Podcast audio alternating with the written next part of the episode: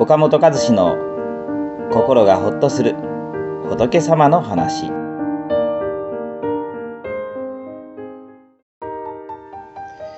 相手が間違い自分が正しい。相手を一方的に責める気持ちをリセットしてみましょう。ちょっとしたことで私たちは腹を立ってしまうことがあります。腹が立つと相手の欠点や間違っているところを探し出して相手を責めてしまいます。一旦相手が間違っている。自分が正しいと思い込むと腹が立つのは相手が悪いからだ。自分は間違っていないという理屈になりますます一方的に相手を責め続けてしまいます。実は私たちが腹を立てるのは相手が間違っているからではないんですね。お釈迦様は次のように教えられています。私たちが腹を立てるのは相手が間違ったことをしたからではなく自分の欲求が満たされなかったり妨げられたりするからなんだよ、まあ、このことに気がつくと相手に対する一方的な攻めモードが解除されて怒りの心が和らぐんです。夫との関係に悩む奥さんの相談を受けた時のことです。うちの主人は本当にダメな人なんです。容量が悪いから帰ってくるのも遅いんですよ。そのくせ家にいる時はほとんど喋らない。何してもらっても当たり前でだらしない。一緒にいると本当に腹が立って仕方ありません。夫の悪い部分や欠点を次から次へと挙げられます。そしてだから自分が腹が立つのは当然だ。私でなくともあんな人と一緒にいたら誰でも腹が立つということを繰り返し訴えてこられました。私は一通りお話を聞いた上でよく耐えておられますね。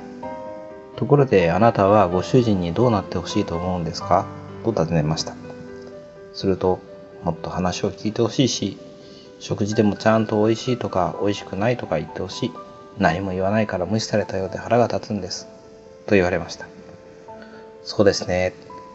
ご主人にはいろいろな欠点があるようですが、欠点に対してというよりも、もっと会話が欲しいのに答えてくれないところに腹が立つんですよね、と言うと、そうなんです。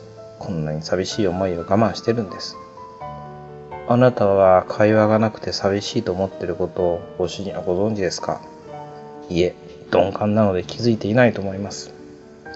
だったらその気持ちを正直に伝えてみたらどうでしょう？確かに責めるばかりで自分の気持ちをちゃんと伝えてませんでした。とだんだんと怒りが落ち着いてきたようでした。奥さんが腹を立っていたのは、夫が自分の話を聞いてくれず寂しかったからなのです。夫の欠点をたくさん挙げたのは、間違っているのは夫。自分は正しいと自分を正当化するためだったのです。だから夫の欠点をどれだけ責めても怒りが収まらなかったんですね。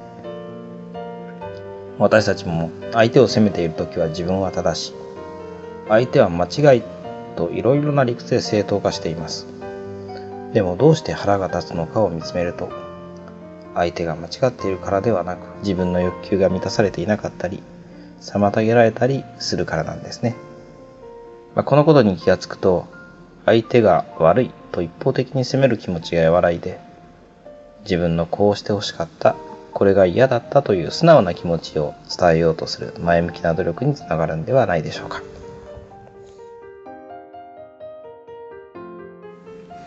この番組は一般社団法人全国仏教カウンセリング協会が提供しております。当協会については動画コメント欄に URL を掲載しております。